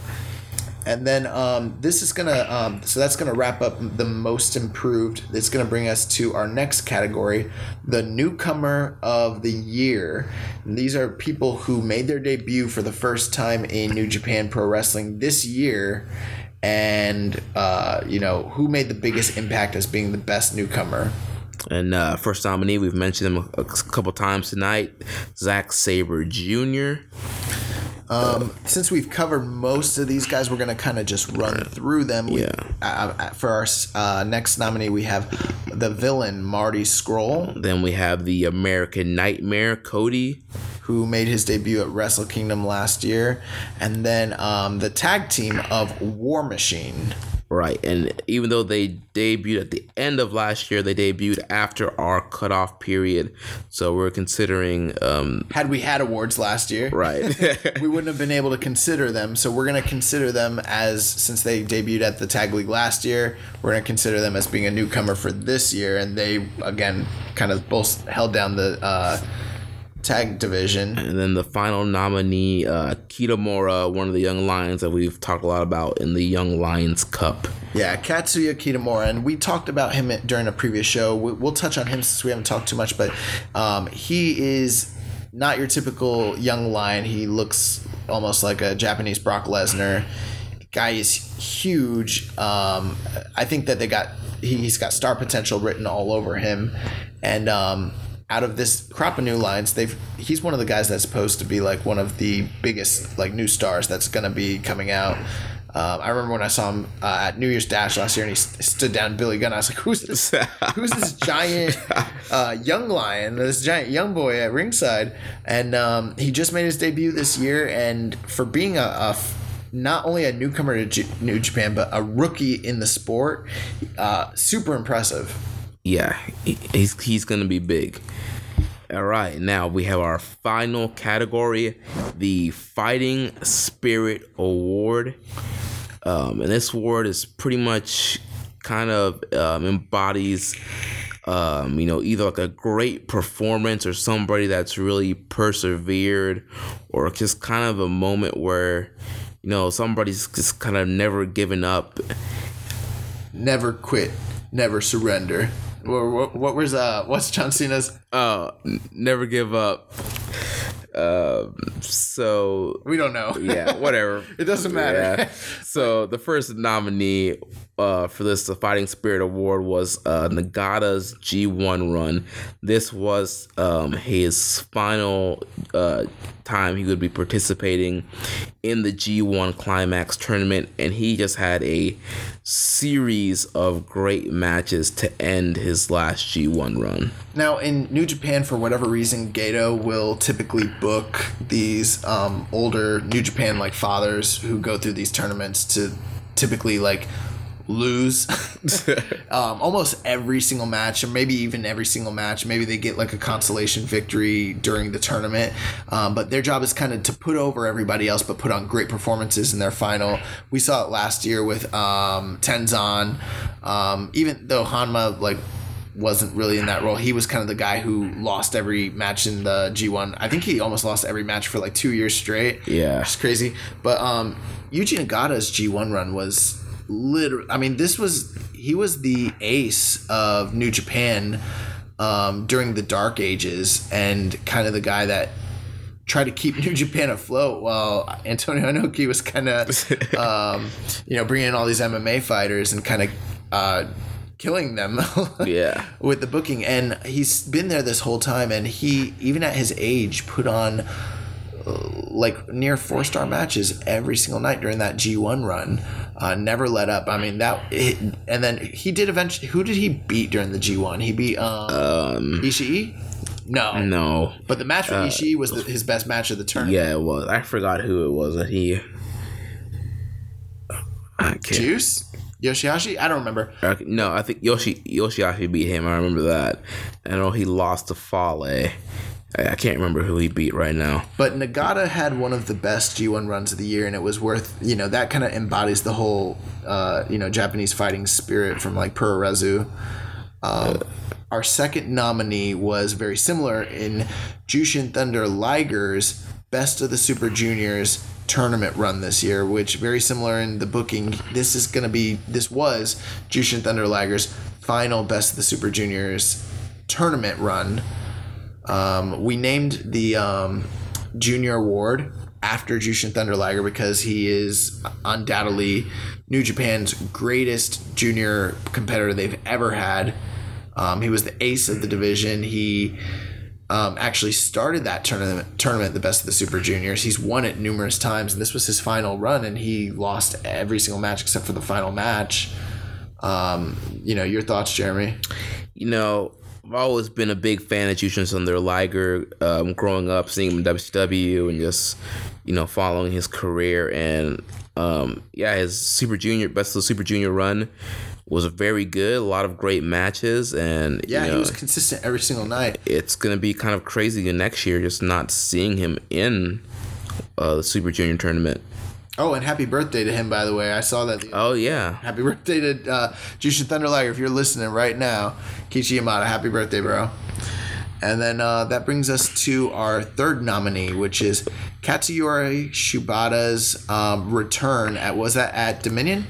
Or King of Pro Wrestling? I cannot remember. I believe I want to say it was King of Pro Wrestling.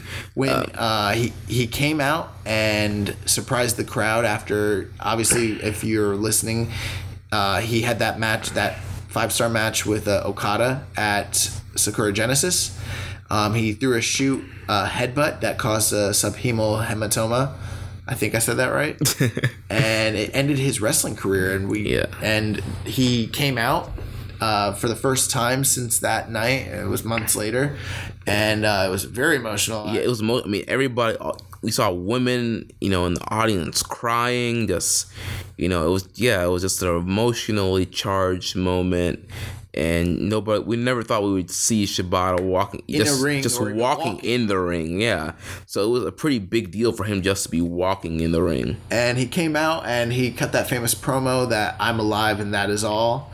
And he uh, sat down in the middle of the ring, crossed his legs once again. He took a bump, took a Yeah. symbolic bump, which everyone's like, "Oh my god!" And uh, just an incredible moment. That really, you know, was one of those moments of the year that embodied fighting spirit. And then uh, the next nominee, we have Okada's IWGP uh, heavyweight title run this year.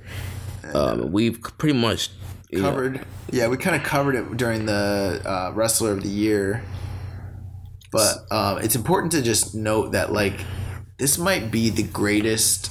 Uh, I mean, you've got your Hashimoto's and your Tanahashis and these guys who've had incredible um, IWGP title runs, but I don't know if pound for pound any of them have ever had as strong of a defense title schedule um, or defense title quality of matches as uh, Okada has this year.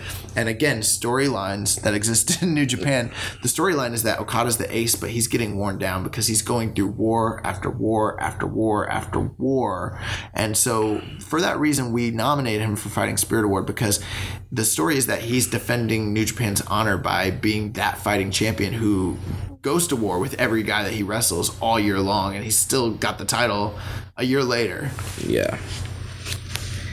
Uh, the next up, we have um, Kenny Omega's uh, two night U.S. tournament run, as well as his G1 final performances, which we've covered uh, both of those earlier, talking about best show of the year and just talking about um, Kenny Omega as a wrestler of the year. We already know that Kenny Omega is one of the best wrestlers on the planet and his performances, but uh, the three the, the the series of three matches he had um, during the G1 finals with um, he wrestled Jay Lethal and then he wrestled Elgin and then he wrestled uh, Ishii. They were all up over four and a half, near five star. Uh, then he went on later on the next month and during the G1 finals had back to back night matches that were both above five star. And so for that reason, there's I can't think of any other um, tournament performances that anyone else had this year that were in terms of match quality as high as what Kenny Omega did, which is uh, you know something. And he did it on a stage in America that's supposed to help expand New Japan beyond the borders of just Japan. So that's why we consider him for the Fighting Spirit Award as well. And then uh, the last nominee, uh, Daryl Takahashi, returning from the for the G1 finals. and for those of you that don't know, um, Daryl is a stuffed cat that uh, Takahashi started bringing around with him. Apparently, it's supposed to be kind of like a. Uh, Daryl Takahashi got married this year. He did. Yeah, I missed that. um, in Japan, those cat dolls are kind of like a therapeutic, kind of like for like crazy people or something. Yeah, it's, it's what I've heard. Um, so yeah, he's always had this cat with him, and then uh, during the G one, Bad Luck Fale ripped Daryl to shreds. Oh, it was awesome. And uh, uh, Twitter like blew up. Yeah. IWC blew up, and just weeks later, not even like I think like a month later, Daryl Takahashi came made back. a triumphant return, almost as triumphant as Shibata. so I think it's gonna be a tough uh, vote there for the Fighting Spirit Award with these five. So that wraps up all the categories and nominees for the uh, inaugural Keeping It Strong Style Year End Awards. Um, be on the lookout for um, the survey in multiple locations. We'll we'll be sending out the survey, and we're gonna give you guys the option in each category to select who you think is number one, number two, and number three. There's going to be a point system that will um, help us. So that way, um, let's say for you know fighting spirit award if you thought you know liger's run was number one but then you want to still vote for shibata you can put him at two or three and still give credit to some of these um, wrestlers or matches that you think are uh, noteworthy enough to be voted for. And it's going to um, help us to, to get a feel to determine what you know should be the winner. We're going to post this uh, this survey um, so right now it's the first when we're recording this. This is gonna drop here in a few. This show will drop in a few weeks, and right around that time we'll be dropping the survey. We're gonna drop it on uh, the Squared Circle. Uh, yeah, the Wrestling Squared Circle on Wrestling Facebook. Circle on Facebook. Uh, you follow all of our social accounts at Social Suplex at Ki Strong Style at Jeremy L Donovan. The link will all be there. We'll be dropping it on Reddit, um, Facebook, pretty much everywhere. So you'll find the link to the survey somewhere. And you know, give us a listen, give us a follow, you know, download um, whatever you got to do. Um, you can tell by listening to me talk about uh, how to follow us. I'm not as up on the social media as Jeremy, but uh, we want you. We want you to tune in. We want you to listen and uh, be part of what what we got going on here, man. That's right. So make sure you are subscribed to the Social Suplex Podcast Network. You get our show. You get One Nation Radio, One Nation Live, the SMC Podcast, and the Ricky and Clive wrestling show all the way from Scotland. So subscribe, leave us at Dave Meltzer five star review, help us get over, and we will catch you next time on Keeping It Strong Style. Goodbye and good night. Bang!